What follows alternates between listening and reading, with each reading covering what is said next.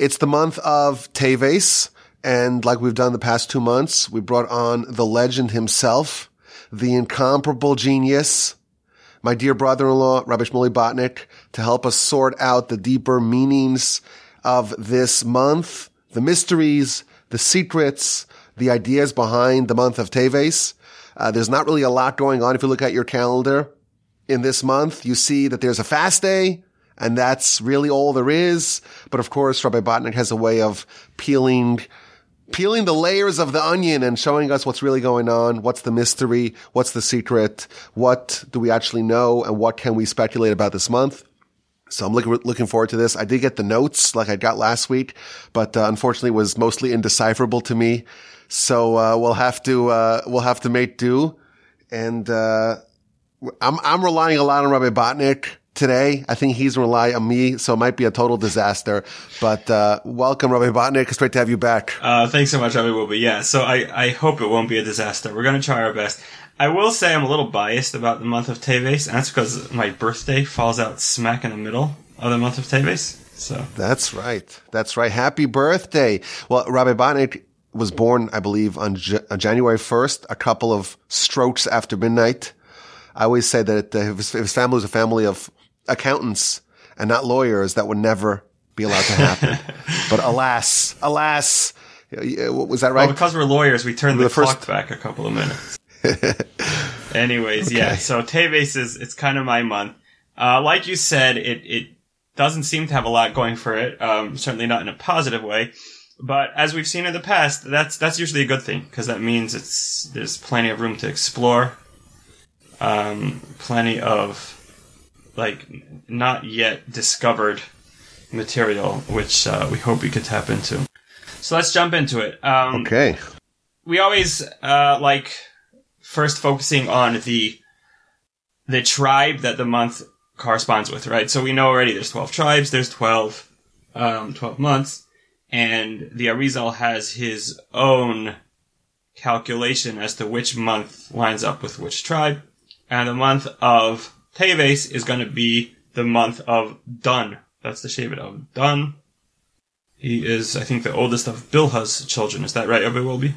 Uh, don't test me on these things. right. So, you know what I mean to yeah, say is he's not tri- tribe right, of Dan. So he's not one of the. Yes. Yeah, he's, yes. He's uh, not a child of Rachel or, or Leah. He's a child of yes. Bilhah. Bilhah's oldest kind of uh, surrogate uh, son. Yes. Uh, the surrogate son of of Rachel. Yes. Dan and Dan and Naphtali. Okay. So that's the, the that's the he's the uh, tribe of the month. Okay. Now, the zodiac sign for the month of Teves is a Gedi. A Gedi is a baby goat.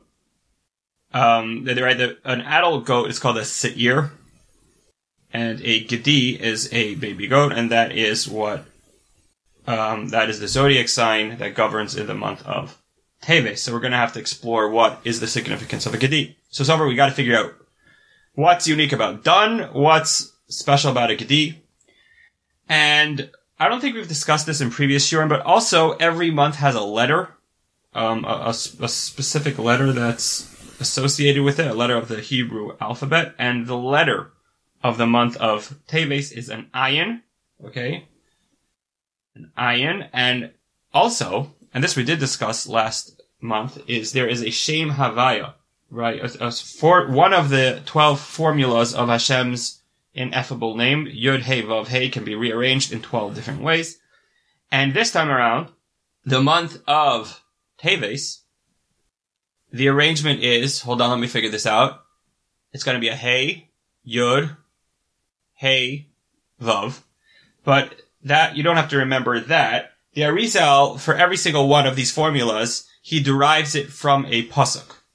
Okay, so he'll say that you could see this, this formula um, can be found hinted to in a certain pasuk. So the pasuk that he finds uh, this specific Shem in is the pasuk Gadlu lahashem iti yachta, which we say every time we take the Sefer Torah out of the Aron Kodesh, right? It's a very famous pasuk. So he says, if you look at the word, the final letters of the words lahashem, iti, unaromima shemo, you'll get the last letter of lahashem is a hey, iti is a yud.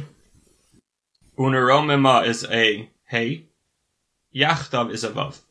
Okay, so we're finding Teves being hinted to in the pasuk Gadlu Lashem Iti Uneromima Shmo Yachtav. Which Rabbi Wolbe, do you want to give uh, um, a Yeah, translation? God, Godlu means to make God great. God, make God great with And me, Romama- and let's lift him up together, right? Yeah, oh yeah, Uplift. uplift, yes. His Up- name, uplift together, Oh, yes, okay. together. Okay. Fair enough. Okay, so a lot to unpack here. Dun, goat, letter ayin, and the verse about lifting God up together. Can you think in your in your prodigious genius, Rabbi Wolbe, can you think of any sort of connection just on the spot between all these four different very Not, not really. It seems like a mystery. The letter I, Ayin. I know that you have a, you have a, a thing. You have an affinity for that letter. We've heard that Oh, in the very past. good. You remember that. Uh, Yeah. the letter Ayin. Okay, that's uh, the letter that corresponds to number seventy. I remember we talked a lot about the letter Ayin and the letter Aleph and Aaron and the swapping and the and the garments very good. and That's uh, although- that's all that a year mystery. ago. So Right. I know that the goat, the baby goat, uh, tribe of Dan, um, and uh, this verse of uh, making God glorious together. It's it's a total mystery. right. It's a total Okay, so- mystery. what do we have so over we're, here? we're gonna debunk this together. Um, all right. So what what happens in the month of Teves? You mentioned earlier that it's not all that much, and even what does happen seems to be pretty negative. Um, that's right. So primarily, there's this fast day coming up. Okay, the what is that? And it's going to be in very soon, right? On Tuesday. So today's Friday. This coming Tuesday, we're going to be fasting. It's one of my favorite fasts because it's really short. Um, how the shkia here is like five twenty, so it's basically skipping breakfast and lunch, which I do pretty often, anyways. Um, but it is a fast day, and it's a serious fast day. It's it it's kind of biblical. I mean, it it's not biblical because it's not explicitly in the Torah, but the occurrence that it's commemorating is found in Malachim, right? It's found in the prophets. And what that is, is that the Babylonians surrounded the walls of Jerusalem on that day, on the 10th day of Teves, is when they surrounded, they lay siege on Jerusalem. It was a year and change later that they broke down the walls of Jerusalem, right? And that we fast as well. That's called Shiva Asar B'Tammuz. And then it's three weeks later that they set fire to the Beis HaMikdash, right? Is that, I think I got that right. Yeah, so we have different stages of the destruction of Jerusalem, destruction of the temple, and the tenth of Teves corresponds to the siege, the encirclement of the walls of Jerusalem. They lay siege to it, and then they break through the siege, they breach the walls, and then they destroy the temple. And those successive stages, so to speak, of the destruction of the first commonwealth of, of Jerusalem and the temple are each marked by fast days. That's right. Okay, so that's Asar B'Teves, but we are taught that that's not the only bad thing that happened in Teves.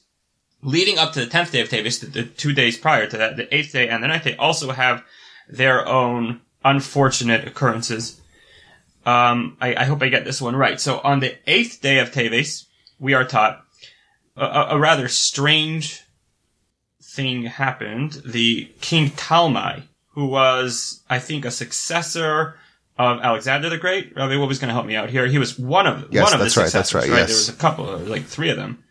Um, but he got like a portion of Alexander's territory, and he demanded of the Sanhedrin, the, the leading seventy-two rabbis of the Jewish people at the time, to translate the Torah into Greek.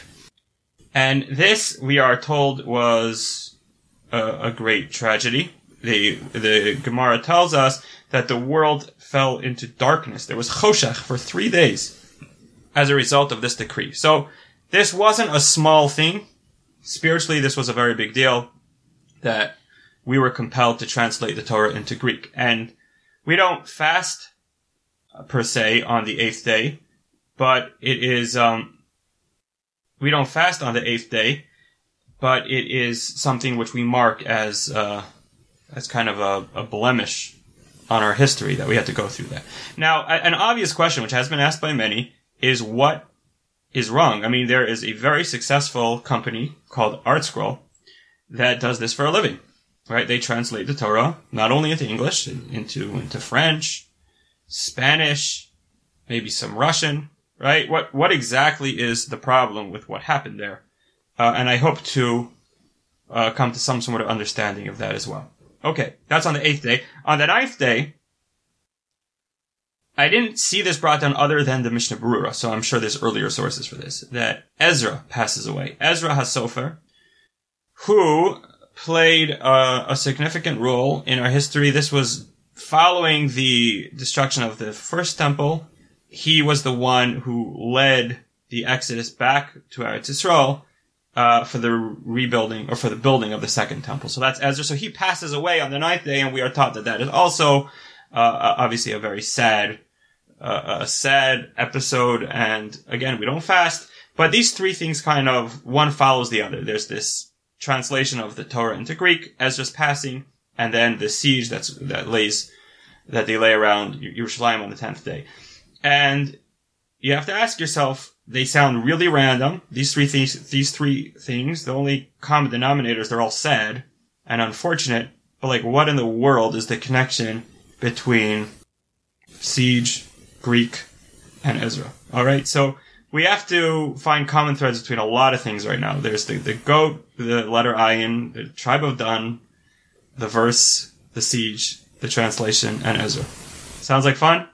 And if, if I'm not mistaken, these other days, so day eight, that uh, is the day that they translated the Torah, the Septuagint, the translation of the 70, and day nine, which is the death of Ezra, they're also fast days. Is that right? So, they're just yeah, fast days that, that, uh, only individuals. We don't, observe. So yeah, I think they're, they're, they're, they're technical yeah, fast the days. Shulchan we Aruch we- brings we don't down observe them. all these like random fast days that we don't observe. I, I guess he's not saying you have to observe them, just saying like these are days that if you're in the mood of fasting, like choose these ones or something. But I think that's on the list.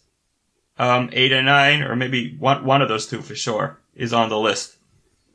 I I believe, I believe both of them. Eight, nine, and then of course and 10, whichever one fast. Yeah, so go for Yes. it. It will be. I challenge you to fast eight, nine, Yeah, you could, you could be you could be a Muslim for a couple of days. Ramadan. yeah.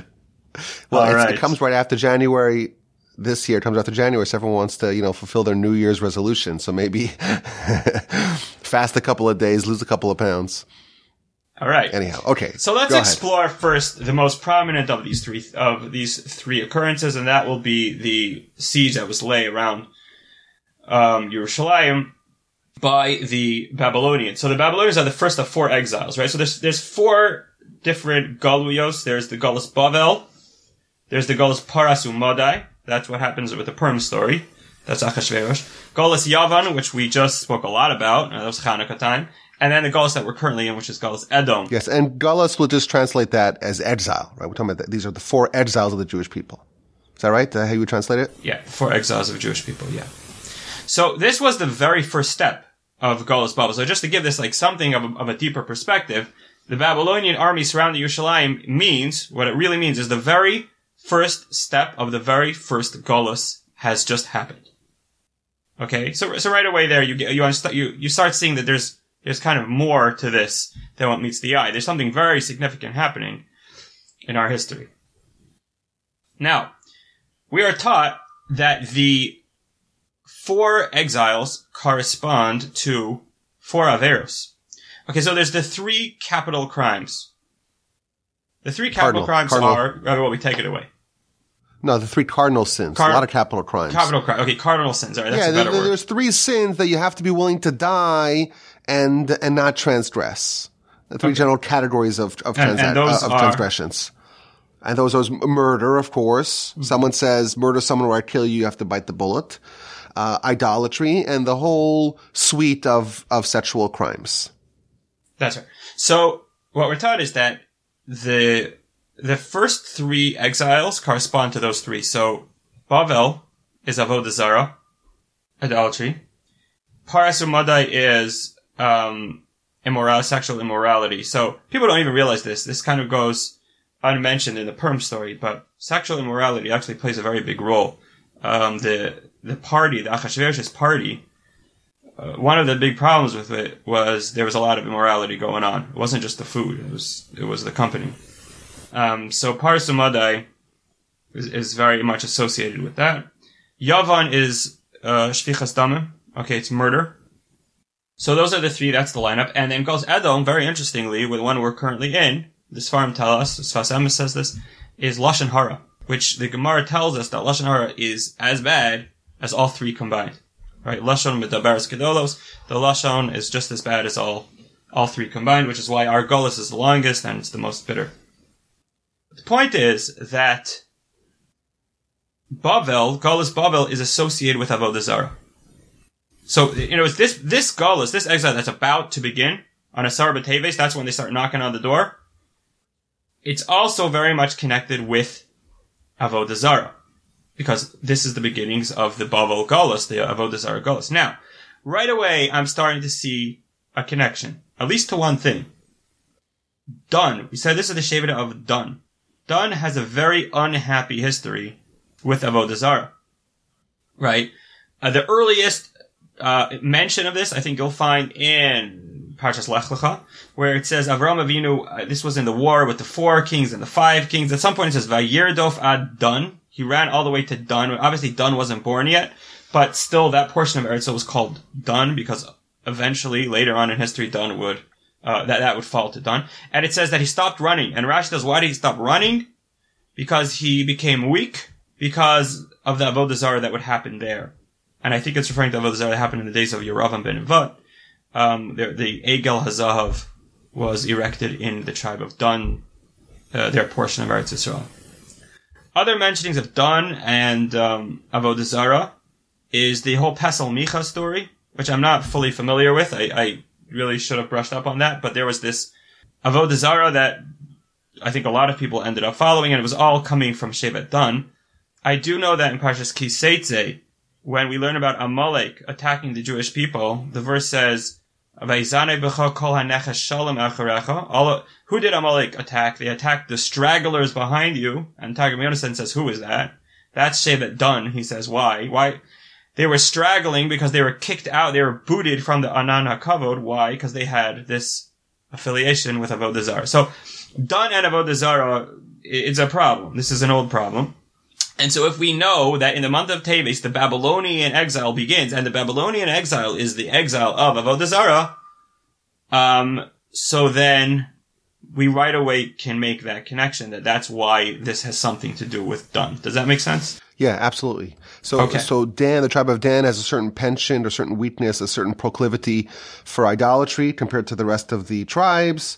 And we have this uh, incipient exile that's happening now with the, the surrounding of the city. And Babylon, the first of the exiles, is, cor- is, is corresponding to the, the transgression of idolatry. And therefore, it's no shock that we see, you know, in, in with Babylon and with the encirclement of Jerusalem, that the tribe of Dan is going to be affiliated uh, because of the certain weakness that uh, that they have towards idolatry. Right. Now, the other thing I would point out is that also might explain the Gedi. Because, so a Gedi is a baby goat. The adult version of a Gedi is a Seir. Now, Seir is explicitly used in the Torah as a reference to Avodah Zarah. Can't remember what parsha it's in. It's, um, I can't remember, but Lisboach la Seirim. Do you know this verse, Abu? Will be familiar? Yes, It, it explicitly refers to Seir as a reference to Avodah Zarah. So the goat is somehow associated with Avodah Zarah, so perhaps the Gedi as well, being the junior version of the Seir. And once again, you know, we can make that connection between Don, Gedi, and Bavel, all having to do with Avodah Zarah.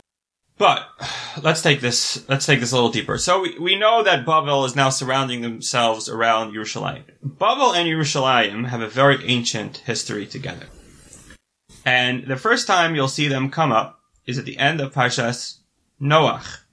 The end of Parshas Noach, we are taught that this anonymous group of people head out to build themselves an Ir Umigdal, a city and a tower, and with it they wish to challenge God right? Vanasa Lanu shem. And as we know, and this is like one of the most famous biblical stories, is that um, the right the verse begins by saying they all spoke the same language, lashon echad, and then their languages got all mixed up, and the whole idea of languages really evolved from there. The, the fact that there's a diversity of languages in the world, and then the verses concluded that that is Babel. That that's why they they, they got the name Bavel because they were like literally babbling, right? They're, they didn't know what they were saying because nobody could understand each other's languages. Very mystical story. But here's the point. The point is that the Sefer Beis Yaakov, uh, I think that is um, from the Ishbitzer dynasty of Hasidus. He quotes the Zohar that says, "What's this? Ir Umigdal, a city and a tower inside the city." So he says a very deep idea. He says that there was something, something very spiritually sensitive that was happening at that time. Avram Avinu, at this the end of Parshas Noach, Avram Avinu comes onto the scene, Parshas Lech Lecha, or really even at the tail end of Parshas Noach. They sensed the oncoming of Avram Avinu. Okay, Avram Avinu is about to happen. They knew in their heart that Avram Avinu has the ability to overwhelm everything they represent. So if they represent idolatry, evil, immorality, whatever it might be, Avram Avinu will come along and stamp it out of all of them. He will create this entity called the Jewish people, and the Torah will be given to them, and all that's good and holy and spiritual and spiritually positive will evolve from that. So they wanted to nip Avram Avinu in the bud. And here's what they knew. They knew, and we're going to explain this in a bit, but they knew that the secret to the Jewish people and the secret to Avram Avinu's legacy lies in the Beis HaMikdash. You need a Beis HaMikdash for for this mission to succeed. So what they did was they said, we're going to build our own Beis mikdash. That's what we're going to do. And so they said, we're going to make an Ir, a city, umigdal, and a tower inside the city. Because the dynamic that the Beis mikdash has to function in is, has to be surrounded by a city, Yerushalayim, and then within that city, there's going to be this like con- concentrated, um, burst of spirituality in the Beis HaMikdash. So an Ir umigdal. That's the dynamic of the Beis HaMikdash, and that's exactly what they wanted to model uh, their project after. And they were going to build their own Beis HaMikdash, but it wouldn't be a good Beis HaMikdash; it would be a bad Beis HaMikdash, right? And with that, they would undermine everything that Avram Avinu was going to do. That is what they were doing. Okay, so they're trying to build a Beis HaMikdash, and who are they? They are Bavel. So here you have again, right? They become a bubble. That bubble at its roots, right? The very conception of the nation Bavel is the kind of the destruction of the Beis Hamikdash. I mean, building a Beis Hamikdash that would challenge our Beis Hamikdash. So Bavel has this obsession with our Ir, with our city and our tower that's inside the city. The Ir Migdal happened all the way then, and it's kind of happening again now. They're back at the Ir. They're surrounding the city, trying to get in for the second time. Um, so that's really cool. Okay, but but I want to understand this a little deeper. What does this mean? What does the Zohar mean when they say that, or, or what does the Sefer Yaakov mean when he says that Avram Avinu was the very beginning of the Beis Hamikdash? I mean, a Beis Hamikdash wasn't built till thousands of years after Avram Avinu. So what I think perhaps it means is like this: Avram Avinu, in a nutshell, if I were to, to describe everything he accomplished in one word, that one word would be echad. One, oneness. The, the, the verse in Yechezkel refers to Avram Avinu as Echad Haya Avram. Avram was Echad. Meaning the whole idea of monotheism and, and the, the oneness of God was Avram Avinu's innovation. And that was his message that he spent his entire life trying to disseminate to all of humanity. Echad. Echad Haya Avram. Now, the Maharal tells us in regard to the Beis HaMikdash want to read to you his words because I, I, don't necessarily uh, understand them fully. But he says, try to find this. Um, yeah, I might not find it right now. But he says basically that the ability for the Jewish people to remain as one is dependent on the Beis HaMikdash. He says that it's through the Beis HaMikdash. Yeah, I got found it. Yisrael misachtem al yidei Beis Hamikdash. The Jewish people become one via the Beis Hamikdash. Shehayo lahem kohen echad. They had only one kohen. Mizbeach echad, only one mizbeach, one altar. Right? Venesra abamos. They weren't allowed to make any sacrifice out, sacrifices outside of the Beis Hamikdash.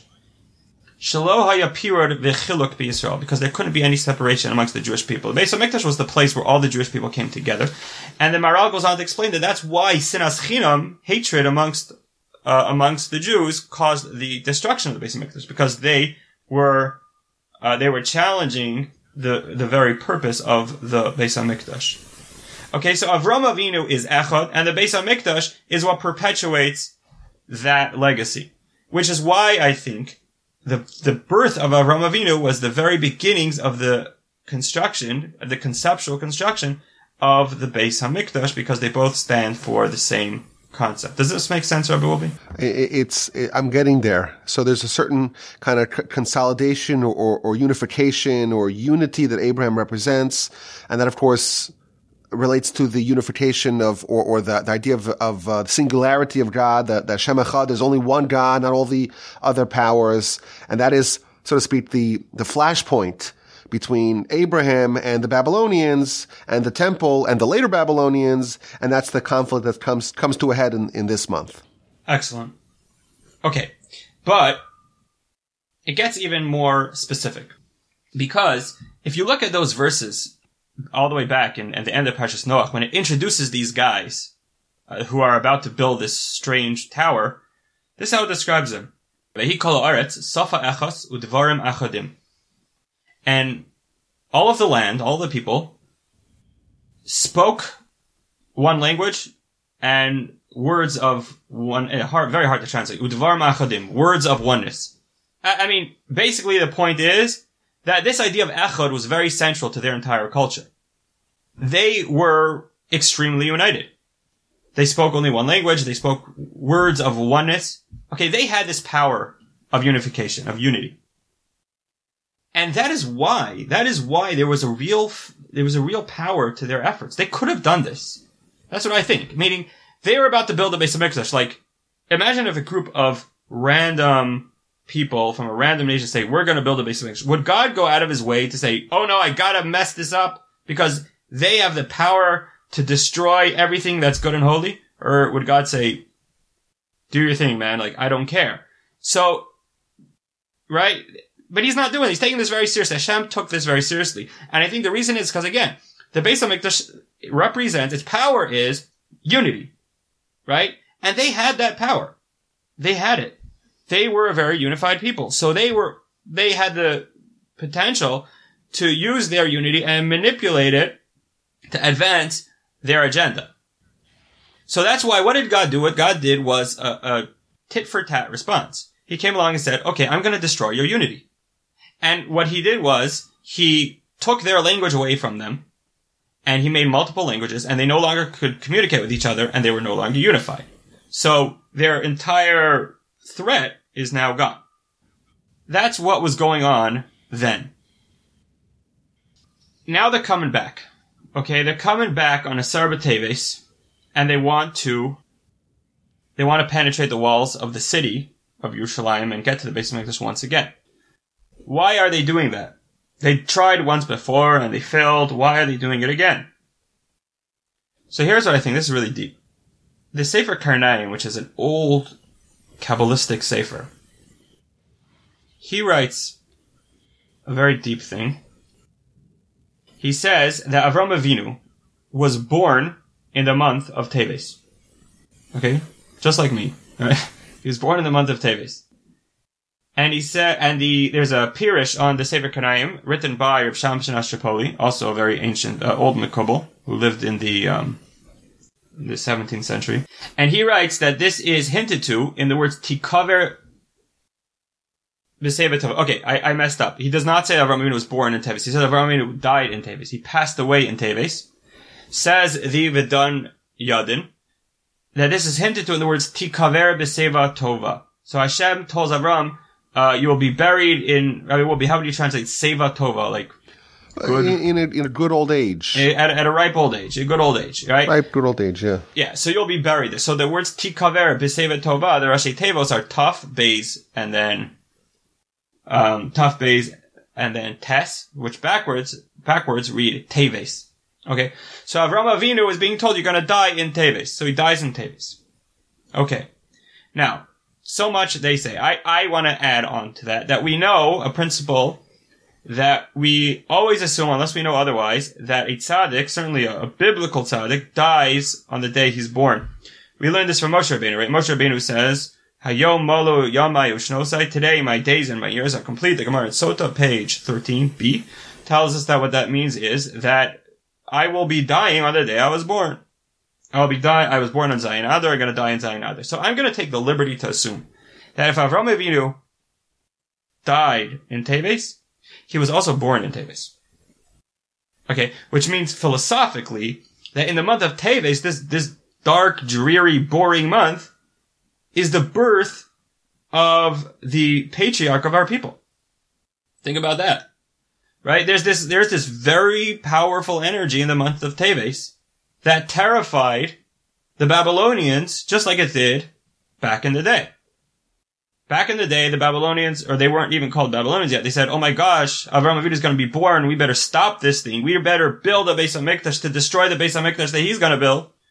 And here they're back again in the month of Teves saying this power of Avram Avinu is having a rebirth. We better stop this thing.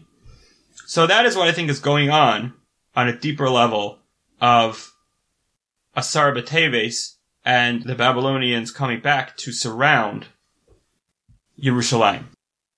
Okay, so just to put this all together, we said that the Babylonians have this, they caused this like multitude of languages, right? They started off with Echad, they ended up with a whole bunch of different languages. Um, and their whole agenda is to challenge Avram Avinu. We also mentioned earlier that the Babylonians are very much associated with Avodah Zarah. The Golas Bavel is the Golas of Avodah Zarah. So I, I want to make this clear that this is one and the same idea. The opposite of Avodah Zarah is Echad. When you believe in the unity of God, there is no such thing as Avodah Zarah. Okay? Shema Yisrael Shema Shem Echad. The moment you abandon the the moment you, you abandon the mantra of Shema Yisrael, of, of Echad, of Achdus Hashem, you're already in Avodah Zarah territory. Avodah Zarah is multiplicity. In the Zohar, they say that a Rishus HaYachid is the Jewish people, Rishus HaRabim is the non-Jewish world. Multiplicity is a non-Jewish thing, because we believe in Echad. So, what's really going on with, with Bavel, and the reason why the, the multi, multiplicity of languages evolved from them, is because they are Avodah Zarah. So, Avodah Zarah can't ever really maintain a connection to Echad which is why it fell apart. That's why they were not able to succeed. Right?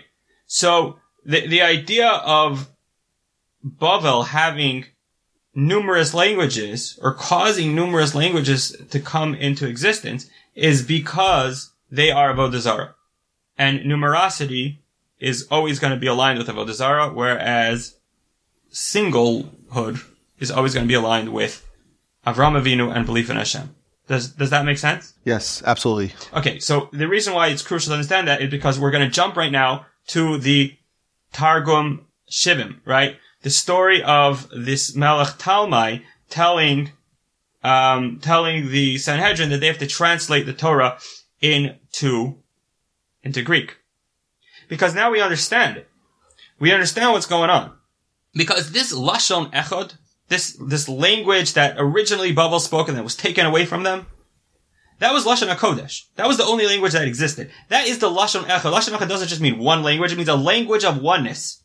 The language of God, the godly language, the one that communicates unity, is Lashon HaKodesh. What Talmai, this king was, what he wanted to accomplish wasn't that he wanted a nice ArtScroll translation to help him understand the verses of the Torah better. What he wanted is he wanted to translate the Torah away and say, I do not want a Lashon HaKodesh anymore. I do not want it to be a part of the world of Avram Avinu anymore, the world of Lashon HaKodesh, the world of Yah, of Echad. I wanted to now enter the world of the 70 languages, and that's already the territory of Avodah Zarah. That's a territory of Bavel.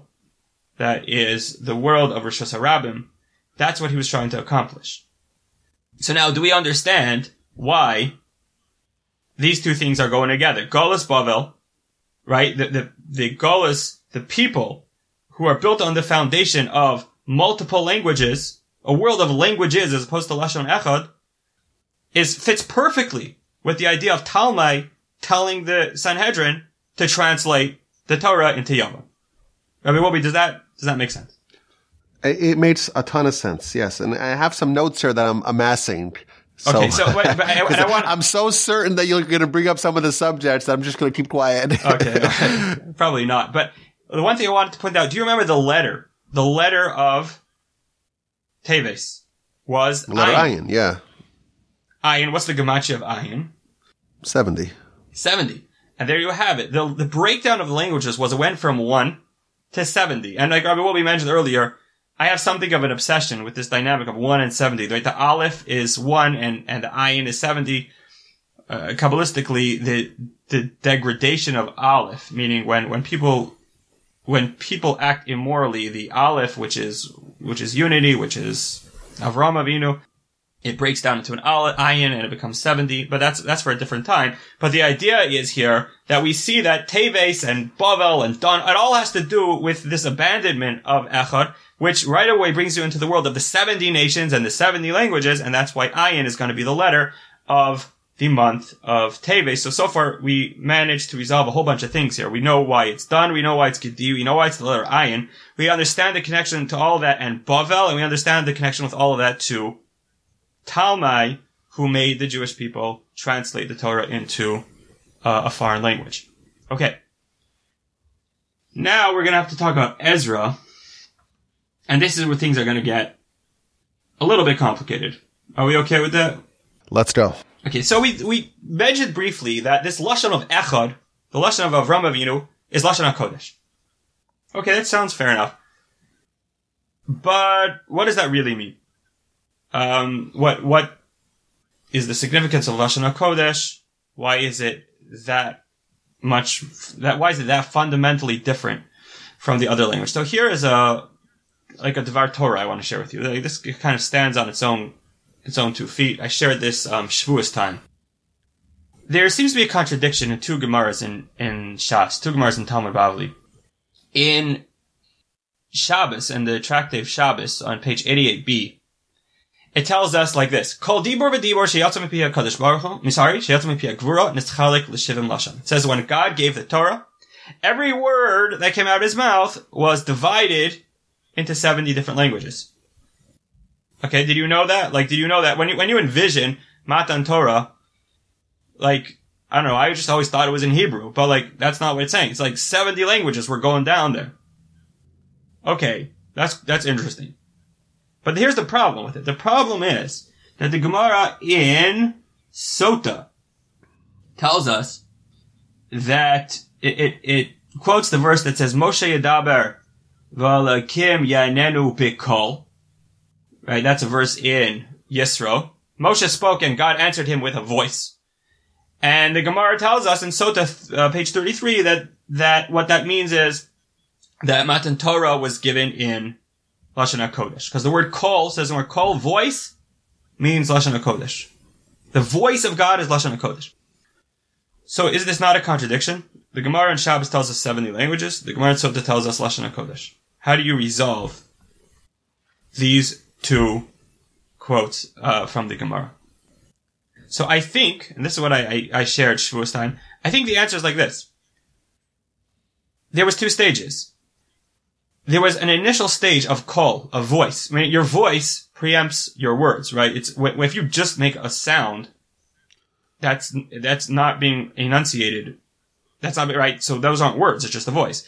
Then along comes your tongue or whatever it is. It turns that voice into words.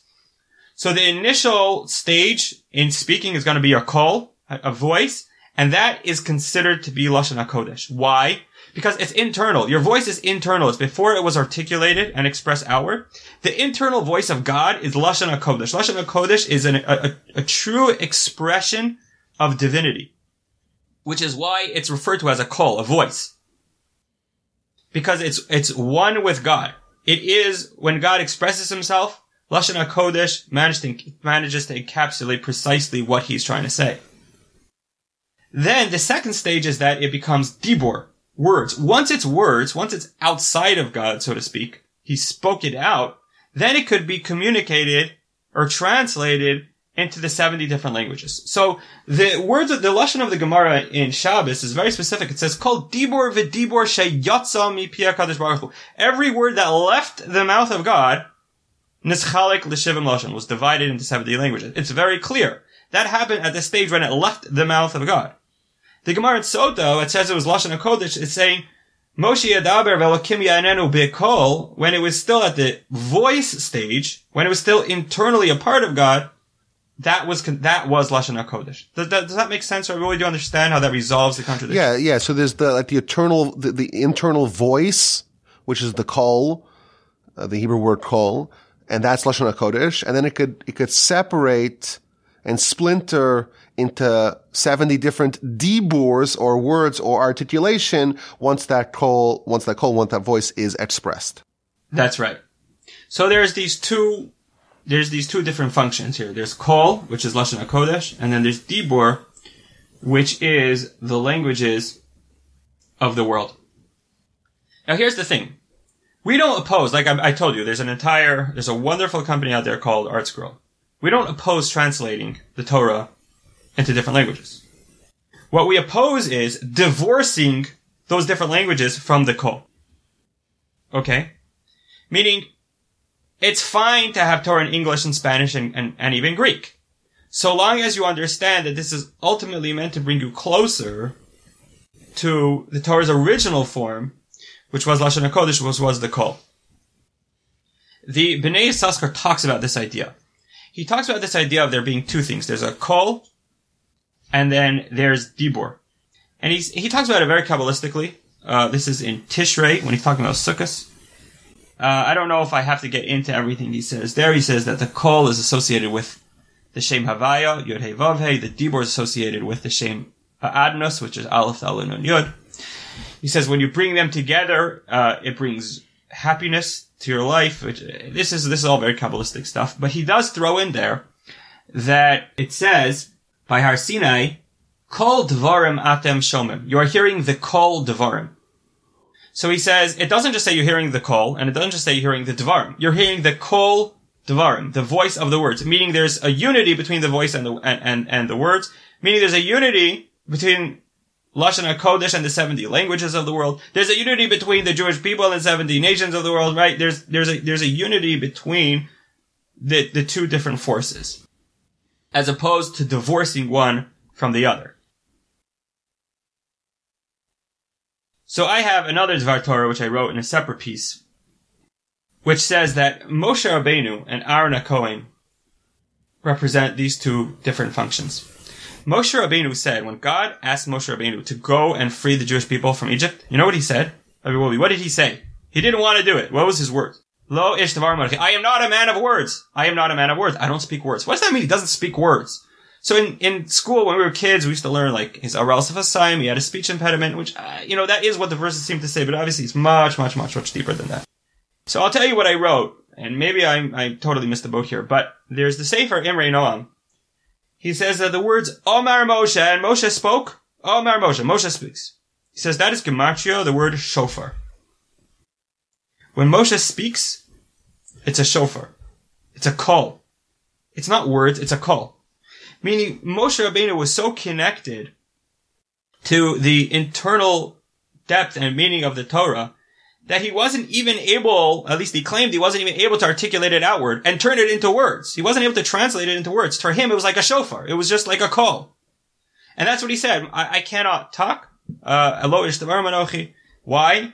Because Omar Moshe. When Moshe speaks, it's not words. It's a call. Isn't there a chazal that says, don't our sages tell us that there's shchina medaberis mitoch grono? Right, mitoch grono, right. Like from within his throat. It's like, I never understood that. Like he's talking from within his throat, but, but that's what I think it means. Meaning like, it doesn't ever really leave him. Right? It's not like, it doesn't get translated away. It's, uh, he's one with his message, and he's one with God's message. And therefore the, the Dibra, the Dibra has to be outsourced. Oh, so but what does God say? God says, all right, you need Dibor? Who are we going to call in? We're going to call in Aaron HaKohen. Aaron, the word Aaron is gematria devarim. It's just so fascinating. It's like one of my favorite gematrias. Moshe Rabbeinu says, Lo ish manochi. Hashem says, okay, I'll bring on Aaron. What's Aaron gematria? Devarim. It's like, you're lacking devarim? I got the devarim for you. Aaron HaKohen had that ability to communicate Moshe Rabbeinu's message, to take that call and break it down into Dibor. These are, that's Moshe and Aaron, and as we know, we really need them to be unified. Kol Devarim Atam Shomim. You need, if Moshe and Aaron were to have a divorce from each other, that would be terrible. Because then what would happen was, the Devarim, the multiplicity, would be no, disunified from its original source. It would be the 70 languages no longer being connected to Lashon HaKodesh. It would be the 70 nations of the world no longer being connected to the Jewish people. It would really be Avodah Zarah, meaning it would be the idea of, of seeing a world outside that's disconnected from, from God. That's disconnected from the unity of God. So Aaron and Cohen and Moshe have to go together, and they do. And they do. It should be noted that Sefer Devarim, the book of De- Deuteronomy, starts Elah Dvarim Asher Dibra Moshe. Excellent. So after Aaron passed, Oh. he was Moshe was able Yeah, to. so it's interesting because so the, to speak, Medrash, adopt the Medrash actually asks that question. They say, how can you say Elah Dvarim Asher Dibra Moshe? Did Moshe not say Lo Ish Dvarim Anochi? And they give a very mystical answer, a very cryptic answer. They say that his tongue was healed. I have, I've written up about this in a different place. Anyways, here's the thing. Before we get to Ezra, I want to just flip right back to Talmai for a second. Talmai made them translate the Torah into Greek, but if you look at the Gemara there in, in Megillah, he has a very peculiar way of expressing his command. He says, Kisvuli Toras Moshe Rabchem. Write for me the Torah of Moshe your Rabbi. There's only one Torah, right? There's, why couldn't he just say, write for me Torah? So I want to suggest he was, he was going directly to this point. The problem he had with Torah is that it was Moshe's Torah. It was coming from a place of call. It was coming from that Omar Moshe, that call shofar, right? That, that, um, that expresses and personifies unity and oneness. He didn't want that. He wanted you to rob it, steal it away from Moshe Rabbeinu and write it for me. Let it become my territory. I'm fine with the Torah so long as it's disconnected from Moshe. Because Moshe is just way too connected to God. Moshe literally only speaks the voice of God. I want a, a Torah that is one that is already away, removed, a step removed from God, right? Called. I want it to be removed from God and be disconnected from the call that Moshe represents. That's why it says Kisveli Toras Moshe Rabchem. Okay, but let's move along to Ezra. Ezra's a fascinating individual. Here's how the Torah introduces us. uh, Sorry, how the how the Navi introduces us to Ezra. In the seventh parak of Sefer Ezra, it says, "You've never seen anything like this." It says, "Ezra ben Sharia ben Azariah ben Chilkiah ben Shalom ben Tzadok ben Achitov ben Amaria ben Azariah ben Mariavas ben." It just keeps going and going and going, all the way till Ben Aaron HaKohen. I have never seen such a long list of ancestors, um, you know, being lined up in the Torah. Have you ever seen that? Like, it's sometimes see one generation, two, three. This is like ten. Ge- this is ten generations. I think. I think it is ten. Um, so what's up with that? Going all the way to Aaron Cohen. Like, why stop? Just keep going. Go all the way to Adam Rishon, right? So the idea is like this. Um, the Kabbalists tell us that Ezra wasn't just a descendant of Aaron Cohen. Ezra was a Gilgul of Aaron HaKohen. Okay, and that's why it's important for the Torah to show you the lineage all the way up to Aaron, because he was Aaron. He was Aaron. He's a reincarnation of Aaron. Okay. So much so, says the, I think it's the Megaleh Amukos, I, I hope I got that one right, that he says, um, we find Moshe Rabbeinu daven to go to Eretz Yisrael. He says, why did Aaron and not daven to go to Eretz Yisrael? The, the decree applied to both of them that neither of them were allowed entry. He says Aaron and had no concern because he knew he was going to Eretz Yisrael. Not this time around, but the next time around. When he's Ezra, he's going to be Olami Bavel, right? Ezra was Olami Bavel and he went to Eretz Yisrael, so Aaron and Kohen had no fears. He was going to get there eventually. Whereas Moshe Rabbeinu, um, we don't find that. Pretty cool stuff. Okay. Ezra is Aaron Cohen. Remember, Aaron Cohen is the Devarim aspect. But there's another thing we find out about Moshe Rabbeinu. Uh, sorry, about Ezra. And that is that he's super connected to Moshe Rabbeinu. Says the Gemara in Sanhedrin. Tanya. Rabbi Yossi Omer. Roy haya Ezra shetinasin Torah al yadu li Yisrael al kadmu Moshe. Ezra, it says, had the ability to give the Torah he would have been able to give the Torah had Moshe not had Moshe not preempted him. Ezra was kind of like he had this Moshe-like quality that he could have given the Torah, just like Moshe. The Torah refers to the, sorry, the, again, the, the pasuk refers to him after giving that whole rundown and showing how it descends from Aaron coin. That literally the next pasuk says, "Who Ezra alam ibavav who sofer mahir b'Toras Moshe asher nasan Hashem Elokeizra." He was a, was sofer mahir. Rabbi Wolbe, I don't know how to translate sofer mahir. He was like an extremely, extremely A speedy scribe. a speedy scribe, but it means something more than that. He was super diligent in the Torah of Moshe. Again, stressing the Torah of Moshe. What I want, Doesn't it say that he was 120 years old when he died? yes, yes, he was also? Am I making 120 when he died. There, there I, I didn't manage to put them all together, but there are multiple other Maimari Chazal that show this connection between Ezra and Moshe. He's again, so he's a Sofer Mohar Toras Moshe. He could have given the Torah had Moshe not done it, which means again, only Moshe was allowed to give the Torah. So if Ezra's giving the Torah, that means he's super similar to Moshe. So what I want to suggest is, here's the thing: we know he's a Gilgul Aaron. That, that's, that's what we're being told. But we also know that he's very, he's very diligent when it comes to the Toras Moshe.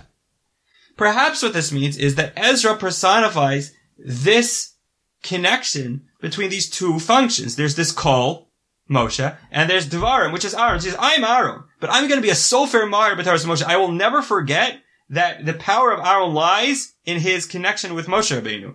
The Devarim, the articulation, the communication of Aaron Cohen is only valuable if it will ultimately bring you closer to the unity of the call of Moshe Rabbeinu. So Ezra has both. He's a Gilgul of Aaron, but he's very much uh, connected and dedicated to Moshe Rabbeinu. Okay, now I didn't have time to get into this, but if I'm right, then there's something super spooky. Because the same Gemara in Sanhedrin tells us, Rabbi Wolbe, you're a big expert in Masechah Sanhedrin, so you're gonna have to help me with this. It's, this is what it says. It says, B'tchila nitna Torah l'Yisrael b'ksav ivri v'lashon HaKodesh. Originally, the Torah was given to the Jewish people with ksav ivri, right? That's just some uh, style of writing, and in Lashon HaKodesh. Chazra v'nitnis lahem b'mei Ezra. In the days of Ezra, it was given again. B'ksav Ashuris, in, the, in, in a different style of writing, Ashuris, v'lashon Arami. And was given in the, in the Lashon of Arami. That's like, um, Targum Onkelos, Aramaic. Okay, so the Torah in the days of Ezra switches languages. I, I don't even know what this means. This is completely, uh, this is a complete enigma. I don't, I don't even understand what that means. It says the Gemara, Biraru lahem Yisrael. Ezra went ahead and he chose for the Jewish people, Ksav Lashon HaKodesh. He rejected Lashon Arami and he, and he opted only for Lashon HaKodesh and the Ksav. Doesn't this sound like exactly like what we're saying here? Like in the days of Ezra, I, don't even know what this means. There was like another giving of the Torah, this time in a different language, and Ezra says, no, I don't want that. I only want Lashon HaKodesh. I mean, well, we gotta look deeper into this Gemara. I didn't have a chance to delve into it. But it sounds uncannily like the ideas we're discussing here. That, like, when you have Ezra, when you have Aaron Cohen, there is a danger of the Torah switching languages, because Aaron Cohen has that ability. But Aaron Cohen didn't use it the wrong way, used it the right way, used it to, to always bring you back to the source. And Ezra did the exact same thing, right? There's this, the Torah is once again given, this time in, in Aramaic, and he's like, no, I don't want that, I only want Lashon HaKodesh. Well, It might have to do perhaps with the second acceptance of the Torah in the times of Achashverosh. Jewish people reaccepted it, and that's right afterwards comes Ezra to rebuild the temple. So maybe that's uh, what has to. But I, you should know about this particular subject in the Talmud. There's literally an entire book written about it. Oh yeah? Rabbi Reuven Margolis wrote a book about Ksav Ivri and Ksav Ashuris and, um, you know, Assyrian script and the ancient, uh, they call it like Paleo Hebrew script. Uh, yeah, so there's a, there's a lot of literature about this. Um, and it is very confusing. So Okay, anyways, Let's yeah, just put a I, I don't know. it. I just saw that go I'm like, I gotta quote this because it, it just sounds too, it sounds too similar to everything that we are discussing. Okay, so I think, I think we're basically done here. So we have these three events. All of them appear, at least according to our theories, that they have this common theme. They're all the idea of a world of multiplicity, which is a world of Avodah Zarah, a world that rejects the oneness of God, trying to take over a world of unity. So let's let's just review them. So it's the the um, translating the Torah away from Hebrew, okay, translating the Torah away from Hebrew into a different language, and again, not doing it for the sake of understanding the Torah in its original form, doing it for the sake of creating a new Torah that's divorced from its original form, right? Then there's the death of Ezra, right? The death of the one who personified the connection between Dvarim and Kol. Then there's Bavel, this people who created this whole mess in the first place, coming back to take over Yerushalayim, to destroy the Beis HaMikdash, which the Maharal told us is the source of all Achdus. We said that Teves is the Shevet of Dan. Dan, we know, has this, uh, this ugly history with Avodah Zarah. It's a Gedi. A Gedi, we said, is, is possible. I, I haven't yet found a, a, an exact proof, but we know that a Seir is, is Avodah Zarah, so a Gedi is likely connected to Avodah. It's the letter Ayin, which is 70, which is the 70 nations of, of the world. And then we mentioned that it's the, okay, so this we didn't get to yet. Itu Mashmo. Here's the thing. The, the, Shabbos before Pesach is called Shabbos HaGadol. I mean, why is it called Shabbos HaGadol? All kinds of reasons. All kinds of reasons. But one of the main reasons, one of the main reasons is because they tied down the sheep of the Egyptians on that day. Right? They tied it down. Now what, what's the big deal? The sheep of the Egyptians was their avodah zarah. They worshipped the sheep. The day when you tie down their avodah zarah, when you conquer their avodah zarah, it's called gadol. There's greatness. God has become great. Because the more avodah zarah in the world, the less revelation of God there is in the world. Right, and, and Abraham corresponds to Hakel Hagadol, right? Excellent, excellent, very good. Abraham corresponds to the Midah of Gadol. And I think, partially, maybe the reason is, because who, who is the ultimate destroyer of Zarah? Who picked up an axe and like chopped up the idols of his father's idol shop? As Avraham Avinu. So Avraham Avinu is Gadol because he's the one who destroys Avodah Zarah and brings out that much more godless, that much more greatness of, of, of Hashem. So the, the verse of Teves and the theme of Teves is Gadol Hashem iti uneroma mashmo yachta. Let's knock this avodah zarah out of ourselves and make God great once again. And uh, and that's it, folks. Um, I, I, do want to say, I mean, th- this is still kind of negative, and I haven't worked on the positive part. I mean, what was going to help me out with it? Meaning, the whole idea. Let, let me just point something out. Dun. We, we were really hitting on Dun this time. But you have to realize something. Dun. some, Dun is very, very special. Dun is very special because the capital of Avodah Zarah, one, one of the great Avodah Zarah people of our history is Esav, right? Now, who killed Esav? You know who killed Esav? Chushim killed Esav. Who's Chushim? Chushim is the son of Dun. Chushim ben Dun. Another thing. In Parshat Vayechi, when Yaakov gives the brachos to all of his children, when he comes to Dun, he says, Lishuascha Hashem. I see Mashiach here. Okay? Says Arizal, Chushim in the Torah is spelled without a vav. it's the same letters as Mashiach. Dan is very much connected to Mashiach. Dan has the power to destroy Avodah Zarah. He killed Esav. So, this is something we can discuss. I didn't really delve into it, but it's his very weakness that is his strength. Meaning, there's a reason why the Shevet of Dan is succumbing to Avodah Zarah now again. It's because the power to destroy Avodah Zarah is really his. Which is why their urge and their temptation is that much harder. Now, why Dun, of all people, was chosen for that role, I don't know. Um, but I guess what my point is, is that it's the month of Teves. Uh, that means we have that power. We, we have, we have the weakness, but we have the power as well. The same way it was the son of Dun who overcame Esav. So too, it's the month of Dun, maybe, that will allow us to overcome Esav. And just like this was the very beginning the very beginning, the first stage of Golos, of the four exiles, the first stage of the first exile happened in Teves.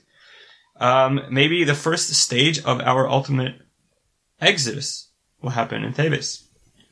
And we hope that will happen really soon. This is uh, obviously incredible, and I want to thank you for doing all the heavy lifting. I, I did jot down some comments that I have over here. Maybe I'll share them with you. Sure. Um, so first of all, you know, just basic. Esav, you told me Esav is Avodah Zarah, and he's also called a, a Sa'ir, right? That, that already the Medrash connects the Sa'ir to the Sa'ir, which is the, the same letter spelled, the hairy one. Esav was, uh, he was, he was very hairy versus, um, and that's uh, also the term for, for the goat. So of course that's just to wrap up that point.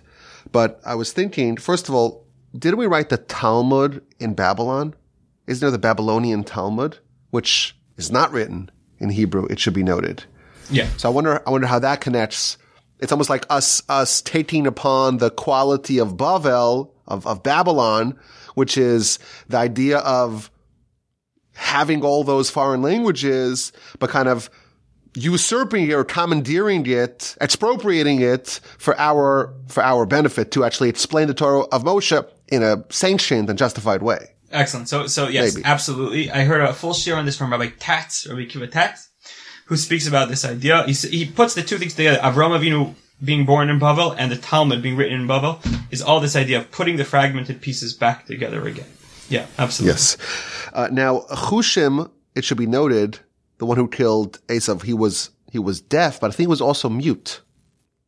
So I don't know how that connects to the idea of Call and Dibor, and somehow we have this deaf mute who's the one who's gonna Yeah, decapitate, it's definitely connected, decapitate Esav. Another thing, if Abraham died and was born in the month of Teves, we know that on the day that Abraham died, Jacob is making his nazid. He's making his Right. lentils. And that's when Esav comes and says, Oh, I'm going to die, right? Why is he going to die? Rashi says, because of the temple. So again, we see that overlap of the temple and, and he forfeits his birthright and he yields it to Jacob in this month, according Okay, to your okay, so it's actually better than that. It's actually better than that. So it's not 100% clear when Esav was killed, but there's very strong evidence that he was killed on Rosh Chodesh Teves. I think I'll tell you why. Because the um, the Masorah, the tradition is that Yaakov was Yaakov died on Sukkot because the, the verse says Yaakov nasa Sukkosa, which is obviously not referring to actual Sukkot, but it's except okay. Now we know they traveled for 70 days. 70 days from Sukkot is Hanukkah, okay? Right, because 70 And days from Tesla. Tishrei is Chafei. And then it, it sounds like there were seven additional days, if you read the verses in Vayechi. Goren Ha'atad. Yeah, in Atat. So seven additional days from Chafei will get you to Rosh Chodesh Teves. According to that, the day he was buried, we know is the same day that Esav was killed. Esav was killed on Rosh Chodesh Teves.